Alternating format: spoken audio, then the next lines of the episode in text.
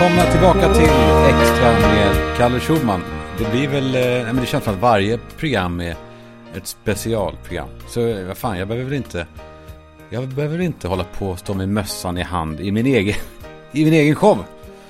Ehm, jag skulle vilja prata om en sak. Jo, det handlar om att jag hörde i brorsans podd att det är något skit på gång och något, något sånt där. Ah, jag tycker så illa om när det är något skit på gång. Men när det är grejer man inte riktigt har koll på. Det är alltså eh, någon som rotar i en gammal historia.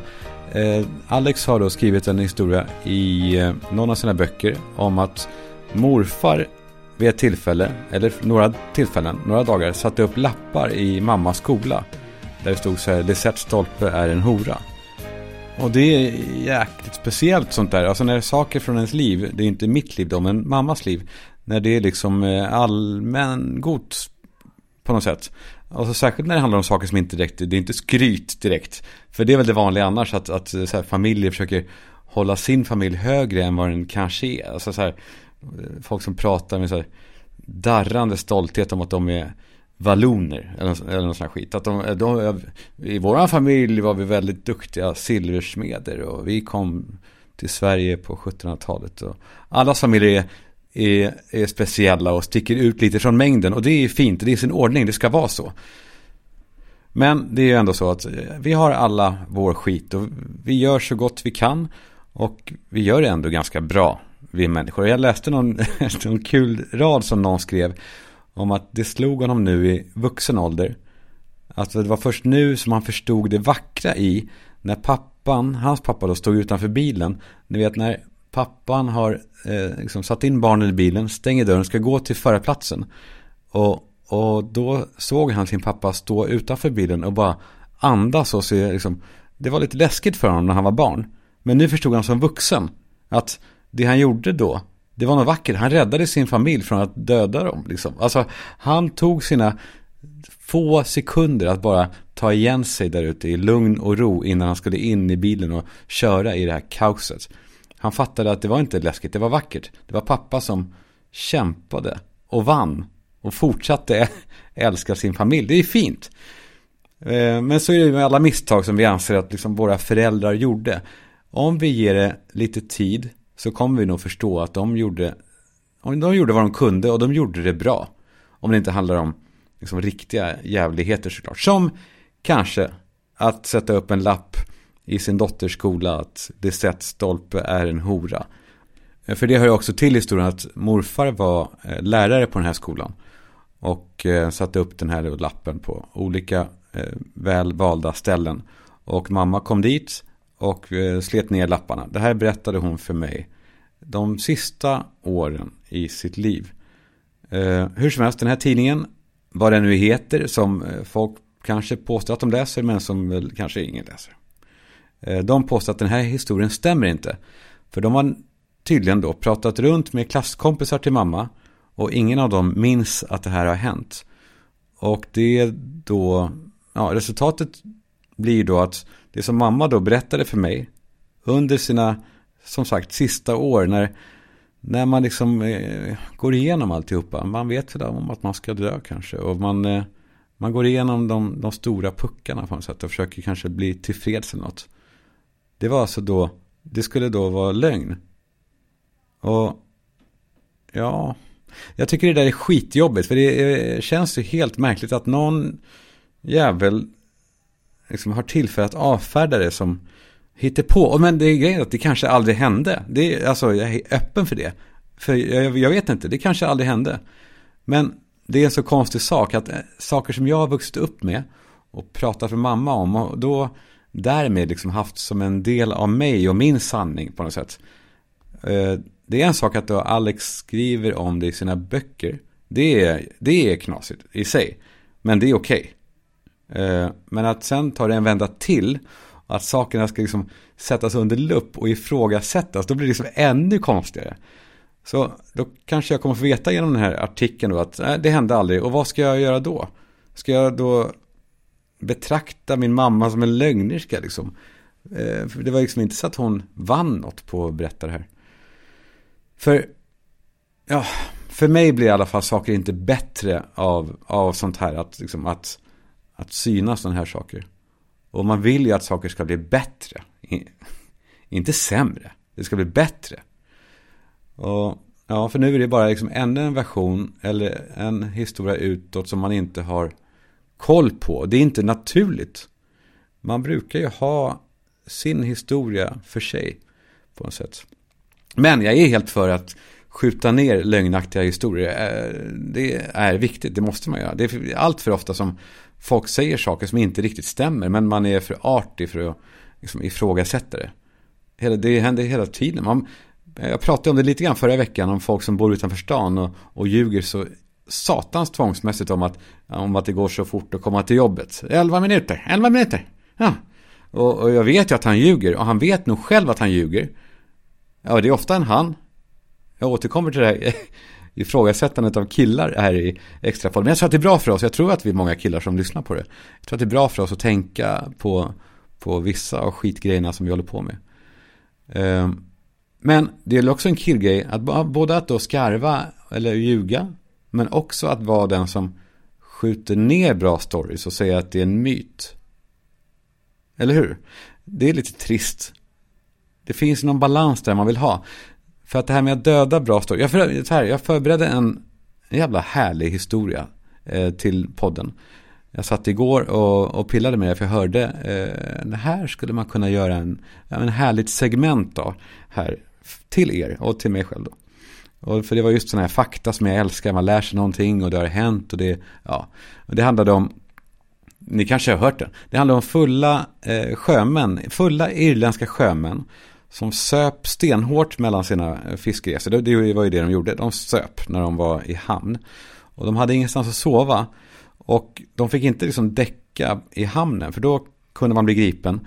Så det man gjorde då var att man spände upp ett rep så att de kunde liksom däcka över repet och, och sova en stund. Och därifrån kommer uttrycket hangover. Fyllon som hängde över ett rep och mådde Tarzan dagen efter.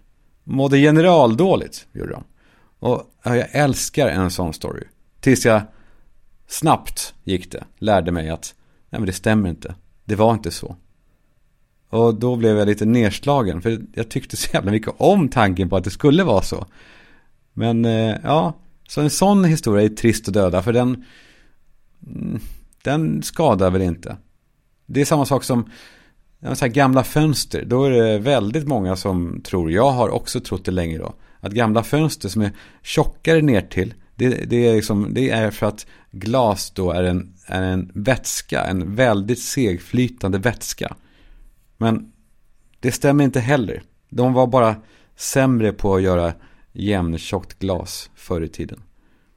Eller den här storyn som också går lite mittemellan. Eh, som är så här, ja den avfärdar en bra story men ja, det finns, den finns ändå kvar på något sätt. Lyssna nu då. Eh, Albert Einstein. Eh, vi behöver inte säga så här, vad har vi på, vad har vi på Albert Einstein? Eh, Albert Einstein, det här har alltså hänt. Eh, han äter middag med några vänner. Det är 1946 och det är efter andra världskriget.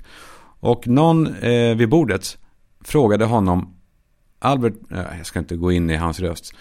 Han frågade Albert hur eh, han trodde att nästa världskrig skulle se ut efter då andra världskriget som just var slut. Och Albert tänkte länge, i flera minuter.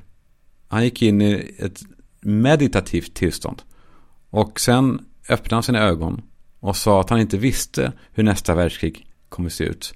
Men att det fjärde världskriget, det kommer utkämpas med Sticks and Stones. För att, ja, jag antar att det betyder att det tredje världskriget, det skulle liksom slå ut allt civiliserat.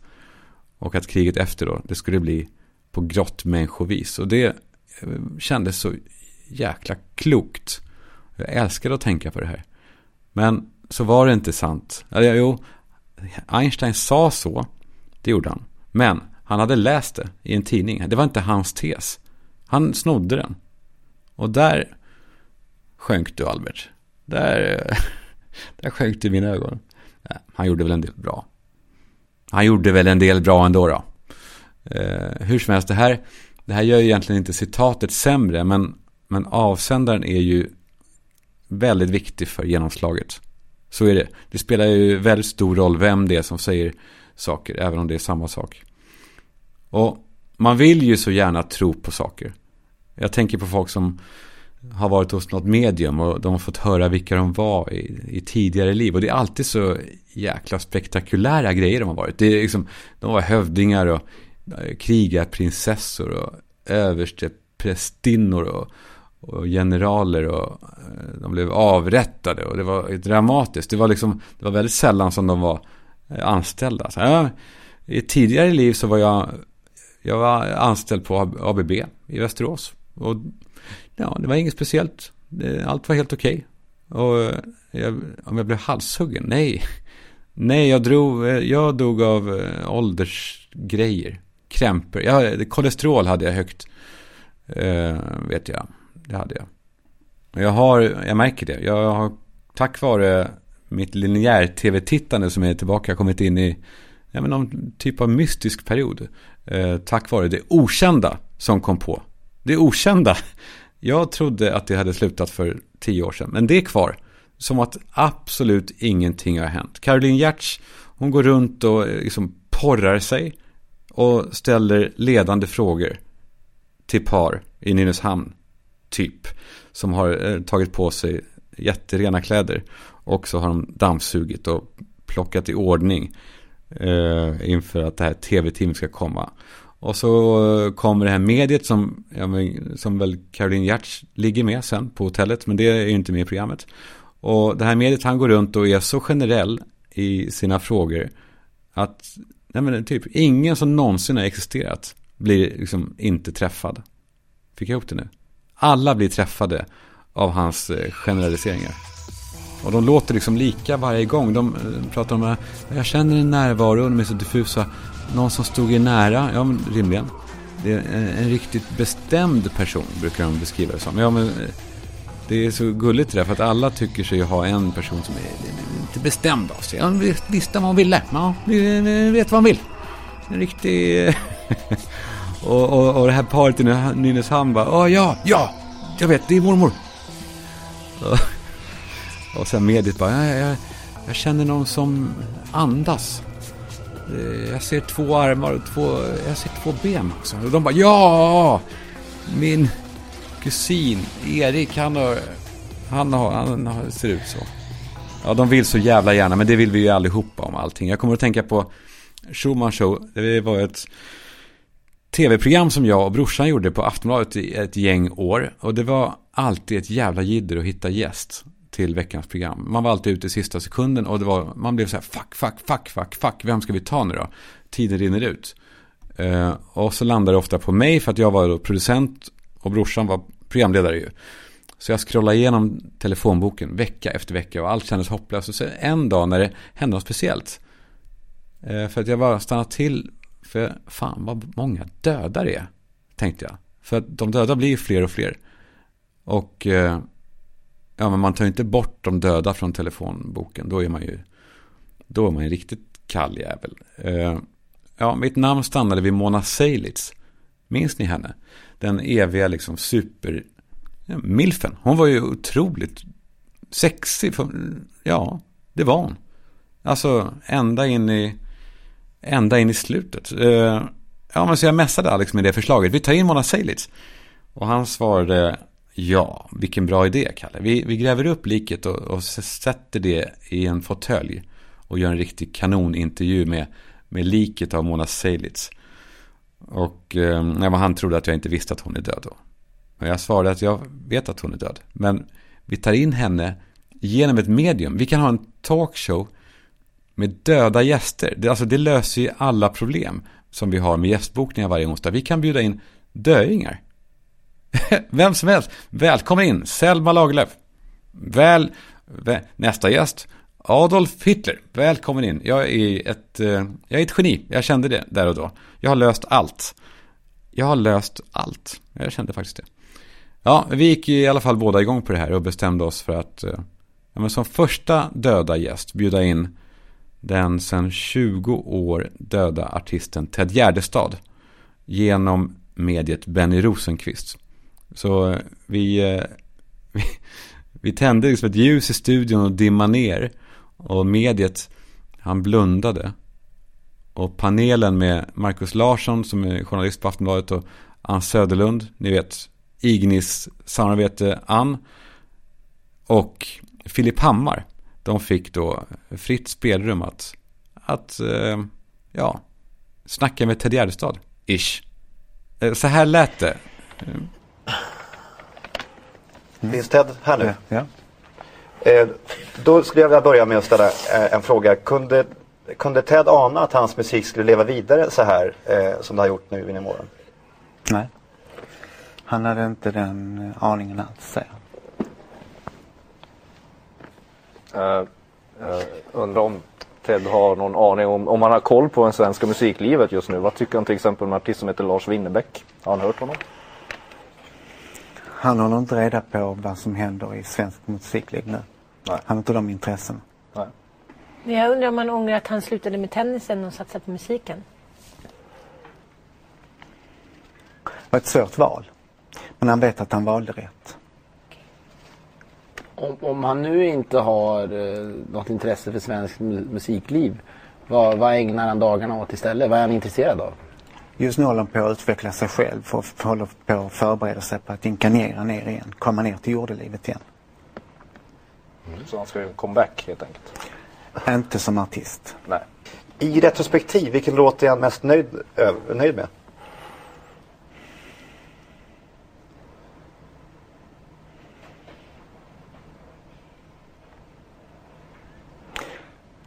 Jag vill ha en egen månad.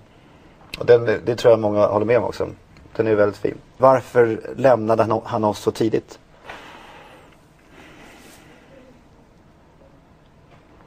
Han såg ingen annan utväg. Vad, vad har han för favoritfärg?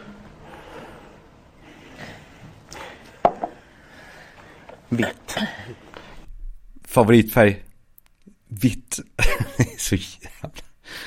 Det är så... Det ja, nej men ni hör ju. Det blev liksom inte riktigt så givande som jag trodde. Eh, och så blev det ett jäkla liv i, i så här mediumkretsar om det här. Och de var jättearga på mig och Benny ville aldrig komma tillbaka för han tyckte att vi hade tramsat oss. Men, jag, ja, men som ni hör, det var väl inget trams. Det var väl kanske bara han som tramsade. Och Ted då, om man inte var så, ja men han verkar inte vara så pratsugen ändå. Men så händer det ju faktiskt ibland saker som är oförklarliga. Det här som jag ska berätta nu, det hände på riktigt. Jag lovar, på heder och samvete, som eh, man ju ska. Då betyder det extra, extra mycket. Eh, jag och mina bröder är på landet. Så vi sitter i vardagsrummet, det är bara vi tre. Och tittar på tv. Det är ljust ute, men det är någonting, jag vet inte om det kanske är fotboll på. Eller någonting. Jag var väl nio år typ. Och så händer det någonting. Vi har inne i hörnet en, en kamin. Som har liksom ett lock, eh, som är ett lock som man stoppar ner ved i. Den var inte tänd.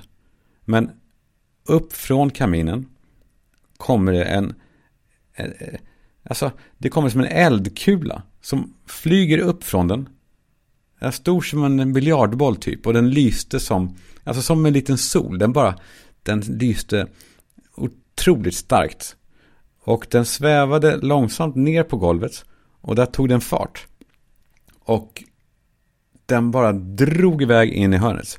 Så att alltihopa kanske tog, ändå men ändå, fyra, fem sekunder. Som, som jag och mina bröder såg den här bollen. Och vi såg på varandra. Och undrade vad är det här? Men det var för sjukt för oss att liksom ta in. Så vi pratade aldrig om det där. Vi, vi, eh, jag vet inte, det var för konstigt. Det var för stort. Så vi, vi, vi, liksom, vi bara lär, vi, vi stoppade ner den i ryggan. Längst ner. Men jag tror vi alla tre mindes den väldigt länge. Men så fick jag ett sms från brorsan, alltså kanske 20 år senare. Där det stod så här, minns du den där eldbollen på, på landet? Jag bara, ja, eh, ja. Ja, jag bara, ja. ja, det sa jag. Det gör jag, jag minns den. Och så skrev Nicke, jag vet vad det var nu. Det är ett blixtnedslag i skorstenen som vandrar ner i huset. Och det kan bli så här att den kommer ut ur just kaminer. Och det heter att, eh, att det är en kulblixt. Och det är välkänt ute i världen. Sådana här finns. Och då dog en del av mig då också. För att hela den här platsen, en ganska stor plats i mig, som den här historien har tagit, blev tom. För att det var något jävla naturligt jävla fysiskt fenomen. Eller hur? Fatt, ni fattar vad jag menar? Nu, nu är det bara, ja, det var det. Det var bara sånt, så, så kan det bli. För jag tycker det, när det händer saker nu för tiden, då vill man ju mystifiera det. För att det är mysigt. Och man letar inte efter den, så här, den tråkiga anledningen, utan man gillar att vara kvar i det här oförklarliga liksom en liten stund. Och då är det så här, killar, killar, ja, killar igen. Så, här, så fort det är något så bara, ja, fysik kallas det. Alltså, de kan svara så på vad som helst. Alltså, kolla, ser du vilket, vilket coolt moln? Fysik kallas det. Fysik kallas det. 11 sekunder. Fysik kallas det. Och för fan, jävlar vad halt det är. Fysik kallas det, Kalle. Kalle, fysik kallas det. Oj, vad mycket snö det har kommit då. Ja, det, Kalle, är fysik det. Fysik. Sådana här killar kan liksom inte mysa. De, är, de myser inte, de är bara självsäkra eh, killar. Ja, det är så. Alltså de är nog inte så många egentligen. Men de tar en sån jäkla plats. Så jag förstår att tjejer har liksom fördomar och, och bakar in oss alla också, oss sköningar. Vi som gör det här tillsammans. Vi blir en del av dem. För de kanske inte heller ens är så där självsäkra, men de uppfattas ju som det. Eh, ni vet vilka det är, de bara kallar folk för efternamn. Eh, Hörru Schulman! så här feluttalat, så man bara låter det bara vara. Ö, Schulman! Hörru Schulman! Och drar så här självironiska one-liners. Alltså som, som de har förberett det, de har läst det någonstans. Sparat det någonstans in i minnesbanken. Och så vet de att det här ska jag ta fram. Någon gång under kvällen ska den ut. Och mer eller mindre passande så bara, nej men eh, jag har en liten snorre men den luktar som en stor. den är i och för sig ganska kul. Jag har dragit den några gånger själv. Eh, och den, där har ni den, den kan ni dra, den är alltid skön. Eh, men, eh, ja men det är samma typ som, eh, ja men det gör jag också, jag pratar om mig själv här märker jag. Sparar Apple-kartongen, varför gör man det? Varför, var, jag sparar alla Apple-kartonger. Varför sparar killar Apple-lådorna? Gillar starka såser. Alltså bara att man har så här habanero i vokabulär. Inte bara att man har i vokabulären utan, utan att man liksom säger det ordet mycket oftare än vad man borde. Alltså att det, att det finns där ganska långt fram i medvetandet. Och de, jag och ni då, fan hörni. Men så här, det här fascinationen för alla huvudstäder som, som man har, eller de, eller vi, eller han. Alltså, jag kan alla huvudstäder och vill bli också testade. Och ja, man tar upp ämnet lite snyggt liksom.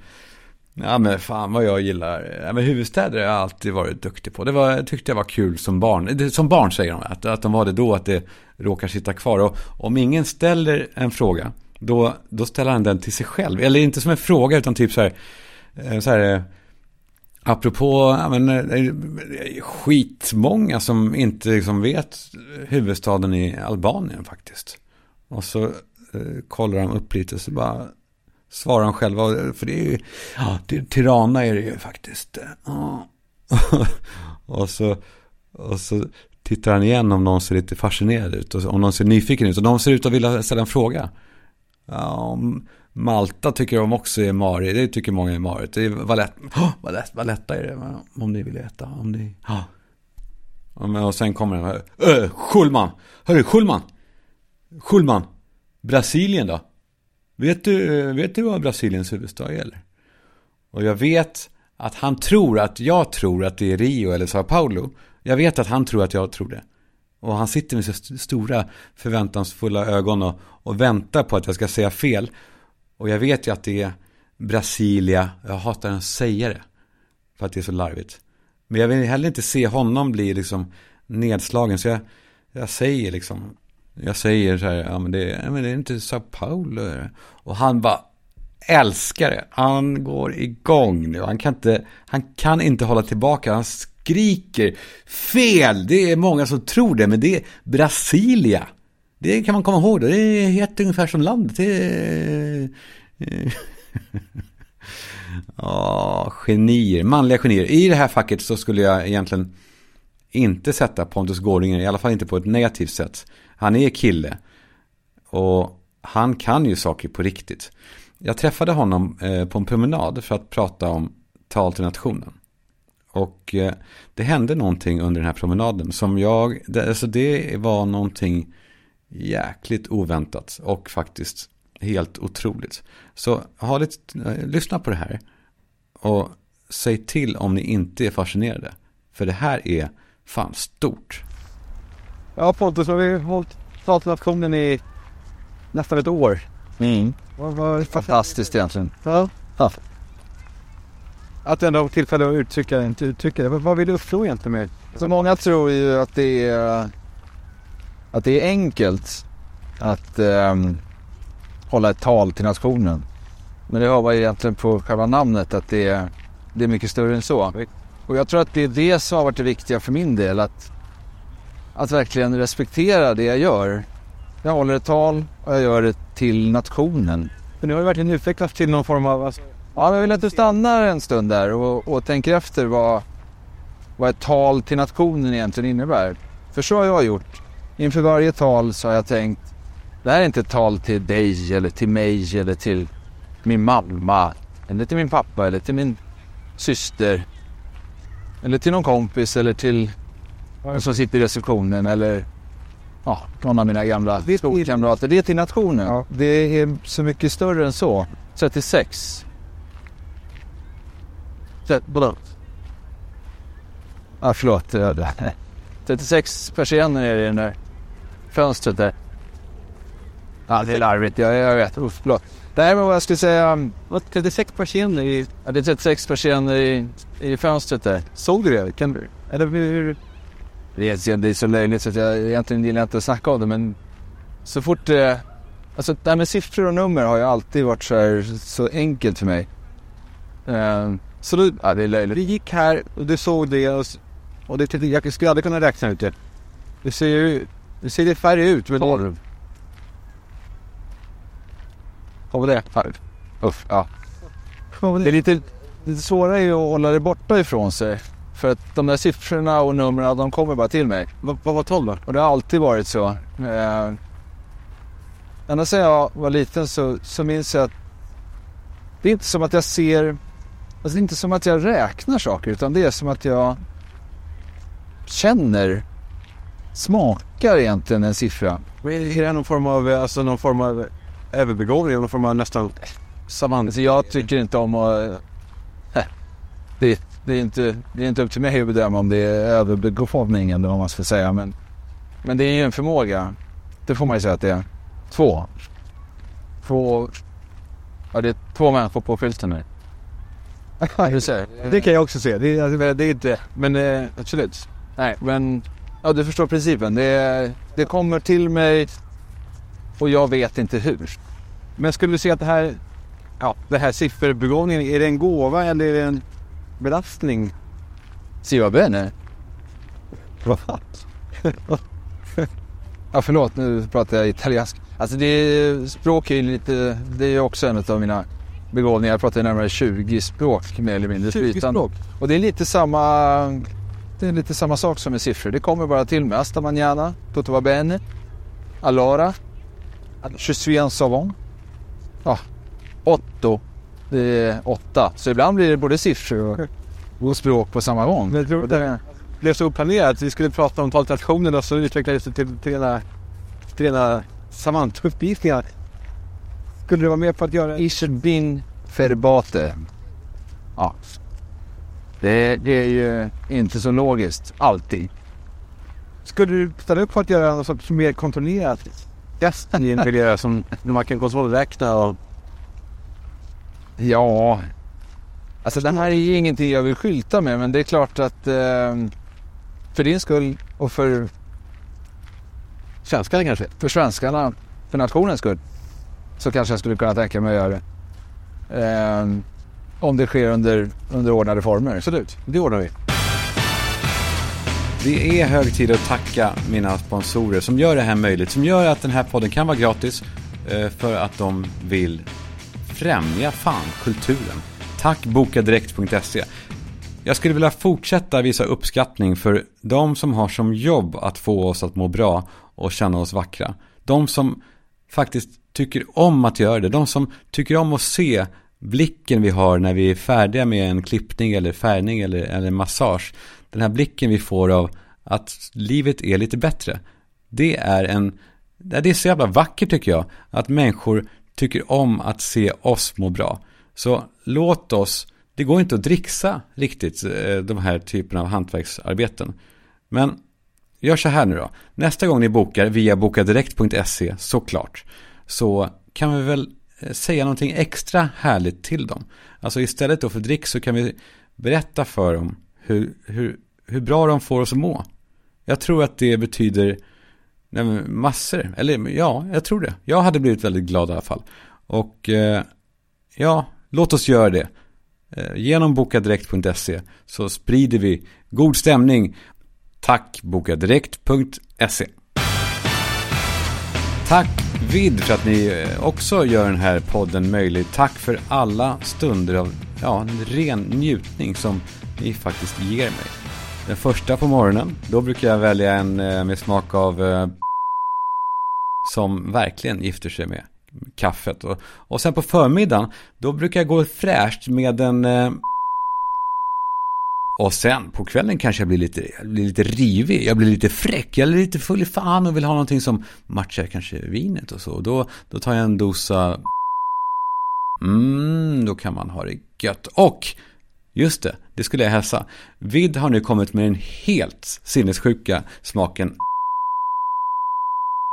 och jag frågar mig, är det ens lagligt? Glöm inte att nikotin är mycket beroendeframkallande. Börja inte, utan gå över. Det är det jag menar. Och vid riktar sig bara till oss över 25 år. Tack vid!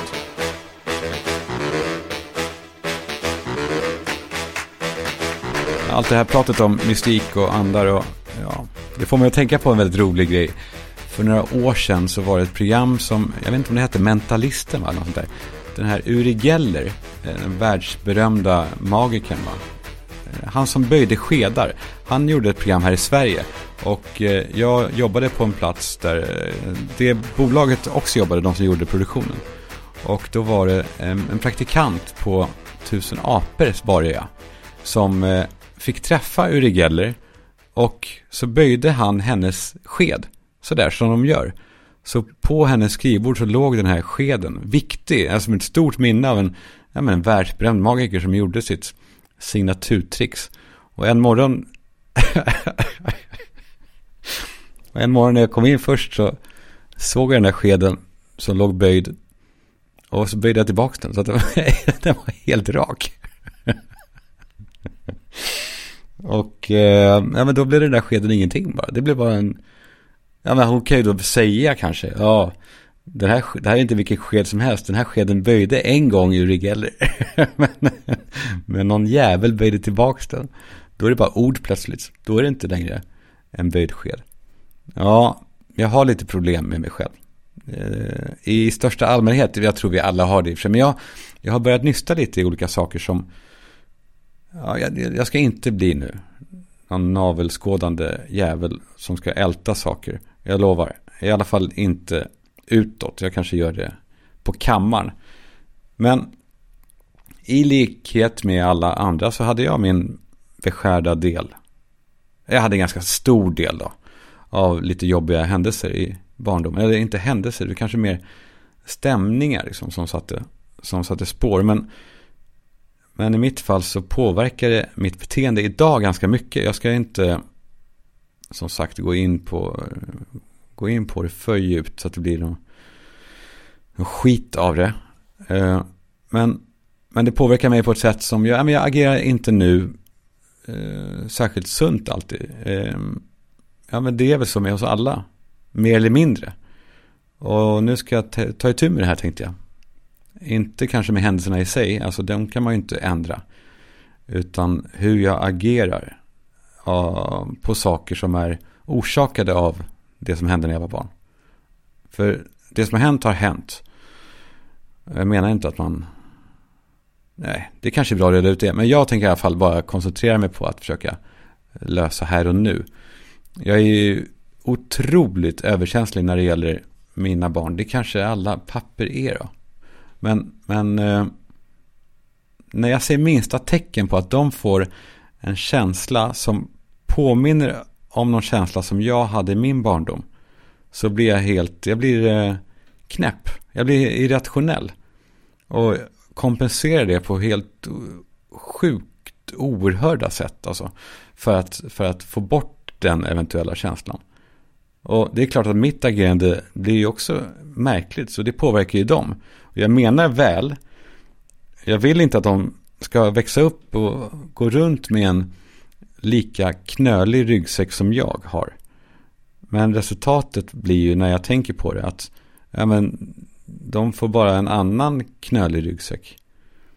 Och den här oron för andras mående eller rädslan för att andra är ensamma. Det är, en, det är ett av de där dragen som jag försöker jobba med att inte föra vidare. För jag är otroligt orolig.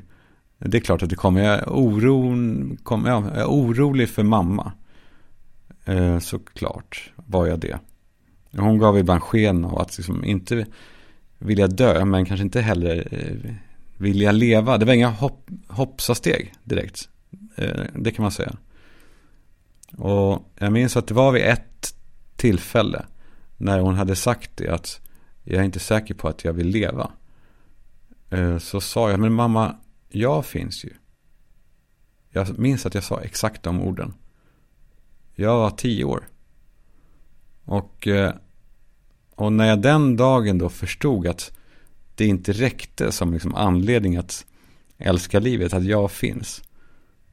Naiv var jag ju. Ja, då, då tystnade jag. Då gick jag runt med allt det där inuti mig. Sen dess. Och det är så många gånger som jag säger till mina barn nu, Penny och Tom Allan, att ja, men jag, här kompenserar jag ju. Och hojtar att jag är, jag är stark och jag är glad. Och ni behöver aldrig någonsin oroa er för mig. Eh, och jag säger det väldigt ofta kanske. Och de veckorna som barnen inte är hos mig. Då ringer Penny mig varje morgon. Eh, osvikligt, varje morgon. Även om hon är sjuk så ringer hon mig. Och liksom, vi pratar inte om något särskilt. Liksom, det är bara ett samtal som hon gör. Som ändå, som jag tycker om att ha, men som ändå. Det finns någonting i det som, som har kliat lite. Så jag frågade henne häromdagen. Alltså inte då när hon ringde, för det ska man ju inte göra. Eh, utan vid ett annat tillfälle. Så ja, jag sa det. Jag älskar när du ringer mig på morgonen Penny. Och hon bara, ja, okej. Okay. Med det här, med den där, ni vet, den där tonen. Och så utan att egentligen liksom ta beslut på det så berättade jag för henne om hur det var med min pappa när jag var lika gammal som hon. Att han var otroligt snäll, men, att, men min pappas kärlek till mig, den kunde vara så stor att, att den blev liksom, eh, Eh, den blev eh, kvävande. Han ville ha mig nära så mycket att det liksom handlar inte längre om eh, omsorg. Eller kanske inte en kärlek till mig utan om eh, någonting annat. När, när jag var bortrest, alltså då kunde jag vara 20 år. Då kunde han böna och be om att jag skulle komma hem. Han sa att han, han betalade en ny flygbiljett om det var på sånt avstånd jag var. Eller, eller taxi. Jag betalade taxi. Och jag gjorde som han sa. För jag ville inte att han skulle vara ledsen. Och om det hjälpte honom att jag avbröt min resa eller min middag eller, eller vad jag nu gjorde så valet var inte så kul men det var väldigt enkelt. Jag åkte hem och så tog han min hand när jag kom och blev tillfreds. Jag berättade för Penny att pappa var olycklig när han var ensam mer än att han var glad att jag var med honom. Och jag berättade för Penny om att jag var på något som heter healing. Där man får eh, liksom utforska saker som man har i sitt undermedvetna. Jag var noga med att säga att det, det här var inget spökligt utan det handlar bara om saker man redan har i huvudet. Och som man kanske kan få ett sätt att sätta ord på. Eller få fram liksom. Ja, jag var hos den här healen för något år sedan.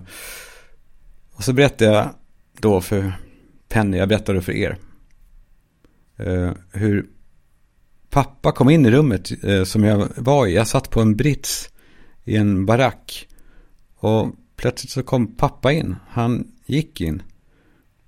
Han hade på sig eh, sin pyjamas och sin morgonrock som var mörkblå och grönrandig. Och sina tofflor. Och han ställde sig framför mig med ryggen mot mig. Och liksom tittade neråt. Som att han var lite sorgsen. Och det kändes lite läskigt först. För jag tänkte att om man vänder sig nu så kanske han kommer vara läskig. Eh, det här såg jag då framför mig. Alltså med mina ögon. För han stod i det här rummet jag var i. Så det var inte bara någon dröm. Utan, utan det var i det rummet samtidigt som jag kände också att jag kan nu resa mig och gå när jag vill. Så jag var inte heller i någon, någon sorts trans. Men så hände det någonting med ryggen på pappa. Den, eh, det låter larvigt det här och klichéartat. Men den började lysa på något sätt. Och så strömmar det ut som små svarta saker från hans rygg in i mitt bröst. Som de där flugorna i The Green Mile. Kommer du ihåg den? Han som, han spyr ut flugor fast det var, ja, I'm tired boss. I'm tired boss. I'm Tired of being on the road, lonely as a sparrow in the rain. I'm tired of never having me a buddy to be with, to tell me where we's going to, coming from, or why. Mostly I'm tired of people being ugly to each other. I'm tired of all the pain I feel and hear in the world every day. There's too much of it. It's like pieces of glass in my head all the time. Can you understand? I'm tired, boss. Sa han. Efteråt. När han hade gjort det här jobbet. Han, eh, ja, skitsamma.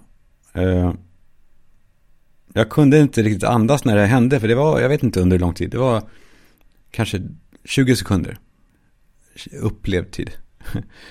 um, och han stod kvar och andades och tittade ner i marken. Och sen när det var klart, när det slutade komma, då vände han sig mot mig. Jag satt på den här britsen och, och eh, han tog i mitt ansikte med båda händerna sådär som, som de gör när de verkligen bryr sig om någon. Och det var otroligt för mig, för jag skulle ju ge vad som helst för att träffa honom i, i fem minuter. Jag blir så avundsjuk på folk som har en pappa nu. Tänk på det hörni. Att ni har, ni har det där nu. Tänk allt som jag skulle vilja fråga min pappa. Det kan ni fråga era pappor. Uh, Okej. Okay. Mm. Han tog i alla fall mitt ansikte i båda händerna. Så här, som, att jag, som, att jag är, som att jag är en liten boll. Liksom. Och han sa att äh, han var ledsen. Han pratade alltså. Han sa att han var ledsen att han tog så mycket av min kärlek och min energi och mina tankar när jag, när jag var yngre. Och särskilt under de här jobbiga åren. Och han sa att han, att han inte visste om att de här, de här sakerna var så dyrbara för mig. Och att han hade, man hade vetat det så hade han inte tagit emot det. Och så sa han förlåt. Och sa att han hade gett tillbaka allting nu. Det var det som strömmade då in i mig. Eh, och eh, ja, sen var han borta. Och Penny tyckte ju det här var spännande såklart. Men jag frågade henne om det är så att hon Om hon känner sig tvingad att höra av sig till mig på morgonen. Alltså om, det är, om hon har dåligt samvete och, och hon kanske är orolig. Så att, alltså tänk om jag gör nu det som pappa gjorde mot mig. Tänk om jag gör det med mina barn. Och hon försäkrade mig om att det, det är inte så. Och jag försäkrade henne om att jag är glad och stark. Även när du inte är med Penny. Jag klarar mig. Var inte orolig. Och hon nickade och sa okej. Okay. Och eh, jag upprepade för mig igen. Och hon sa, ja men till slut så sa hon ja, ja pappa, ja, whatever. Nu ringer hon inte varje morgon längre. Men då ringer jag henne. Nej, det är inte. då ringer jag henne och frågar varför bryr du dig inte? Ska du inte höra av dig typ? Nej, jag vet inte var jag vill hamna i den här. Eh, det var skönt att öppna upp om det och kanske kan eh, någon känna igen sig på något sätt. Eh, ja, fan, ska vi säga så? Ska vi låta eh, udda vara jämnt? Sluta lite, eh, nej men det är inte molligt. Det, här är, det, det, det är hoppfullt. Det är eh, vi som vill bli bättre människor och inte föra vidare skiten som vi bär i oss. Jag tycker vi gör så. Och eh, så kommer jag tillbaka nästa vecka och eh, ja men då kanske jag ska göra ni kanske vill ha det lite, lite, lite mer glatt. Alltså med, ni kanske vill ha det lite mer fartigt. Det här kanske är alldeles för... Men det skiter väl jag i. Nej, det gör jag inte. Men, men eh, fan, det är en sjuk sak att sitta så här och sätta ord på saker man tänker. Det borde fler göra. Inte färre. Eh, tack för att ni lyssnar och Eh, fortsätt höra av er. Så går vi igenom det här tillsammans. Det är fint.